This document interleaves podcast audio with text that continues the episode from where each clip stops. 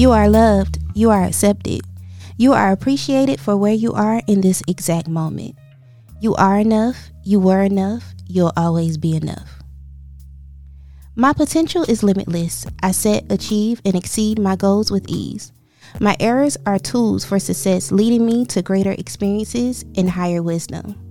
I allow myself to grow and transform into the best and most authentic version of myself. I approach myself with patience and understanding. Thank you for joining me for another episode of My Curls Speak with Key. Of course, I'm Key, and happy Wednesday.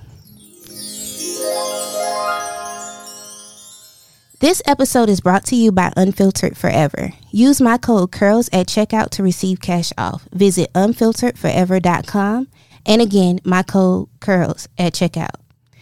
So, I owe you guys a part two to Am I Toxic? I already gave you the first 15 red flags of a toxic person two weeks ago. Let's discuss the final 15. Number one, an unusual amount of crazy people in their past. Now, I don't know if you all have ever, I won't even say dated a person like this because this isn't just about dating. This is about identifying red flags in anybody. But have you ever came across someone that everyone that they talk about that they ever dealt with or every friend that they ever had was crazy?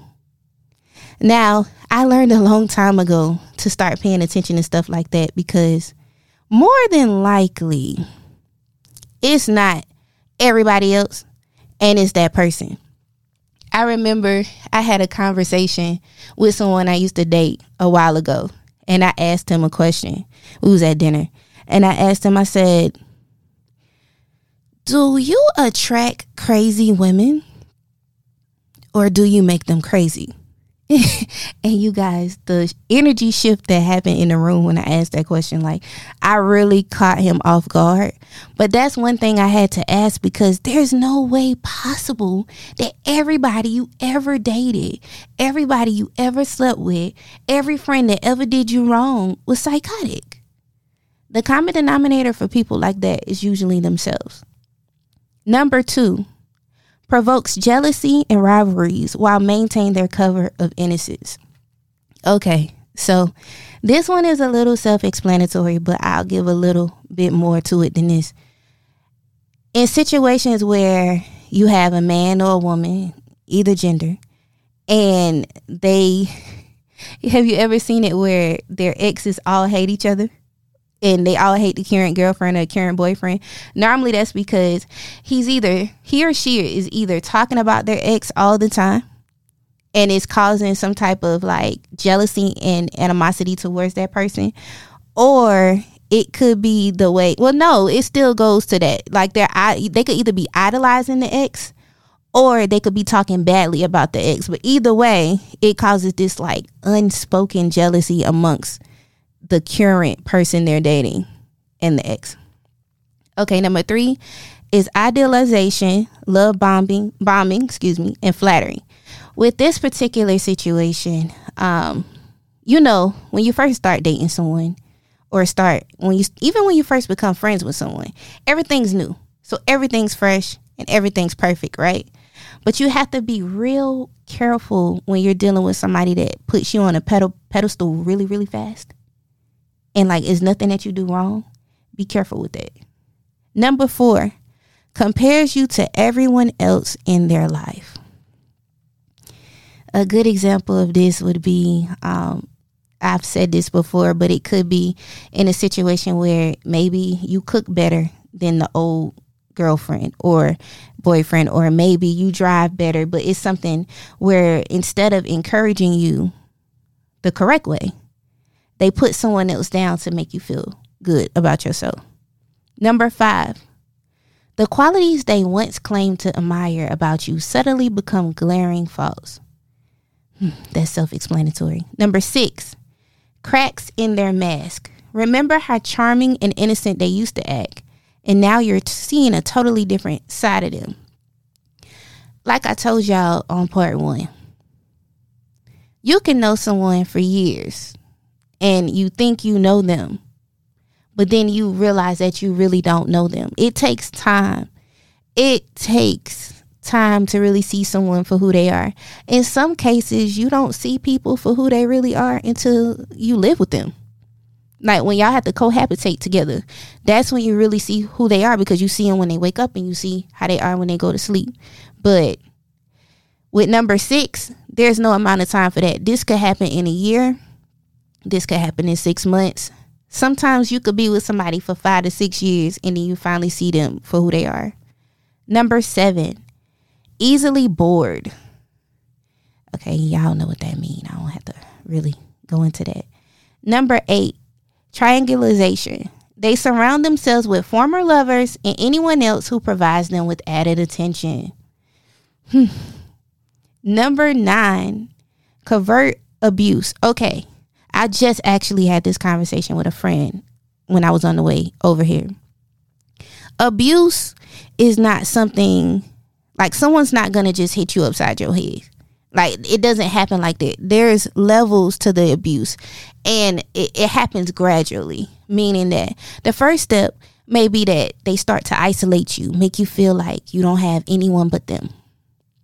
So that if they start treating you poorly, you done you done turn against your friends. So you're not going to call your best friend and tell your best friend what's going on. You turned against your family. So you're not going to talk to your family about it. You you really have this idea that they are the only person that they that you have.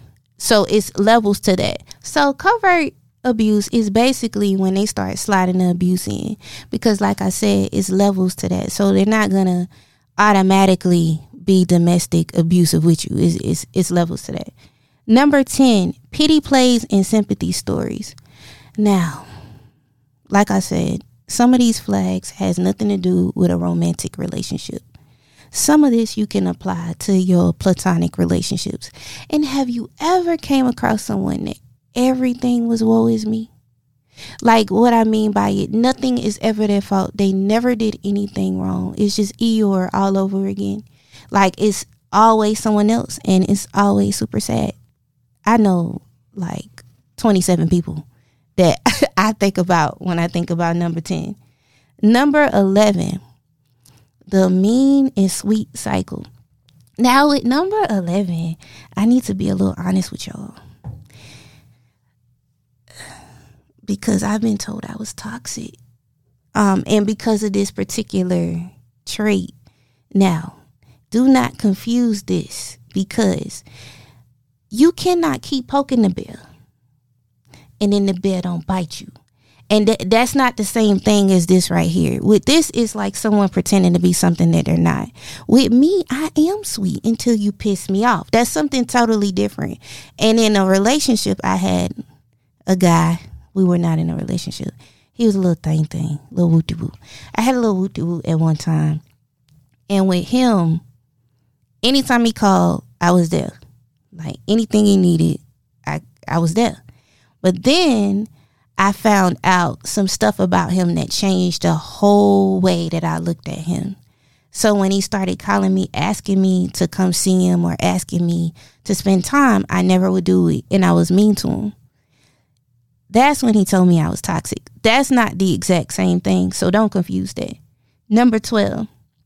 This person becomes your entire life. Now, we talk about on this show how when you're in a relationship, you have to make sure that you don't lose yourself. You also have to make sure that you're dating someone that understands that you need to be an individual first. Because in some cases, the person wants to be your everything. And that's so that you be all tied up with them and you don't do nothing else. Don't don't do that. Okay. And number 13, arrogance.